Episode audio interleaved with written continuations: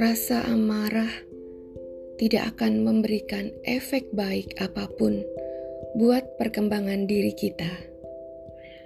Tetapi pada kenyataannya, masih banyak dari kita dengan bangga menyimpan baik-baik rasa amarah itu, sehingga mengakar yang akhirnya membuahkan kebencian yang mendalam.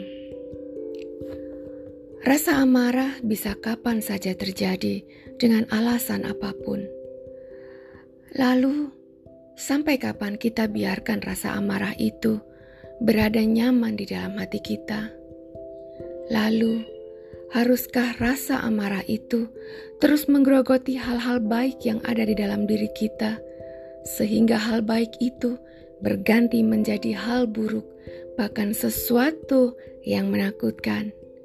Dan apakah kita tidak menyadari bahwa rasa amarah itu menunda langkah kita untuk diberkati Tuhan? Marah itu manusiawi, tetapi tidak manusiawi manakala marah itu bisa mendarah daging di dalam diri kita. Marilah kita menyadari bahwa kemarahan itu akan mengambil rasa bahagia yang kita miliki. Kemarahan akan memporak-porandakan batin kita. Kemarahan yang berlarut-larut akan mengkerdilkan hal-hal yang baik di dalam diri kita. Dan kemarahan yang membabi buta akan menutup berkat yang Tuhan sediakan buat kita. Jika kita bisa mengelola rasa amarah dengan baik dan benar, maka rasa amarah itu bisa memberi banyak hikmah buat kehidupan kita nantinya.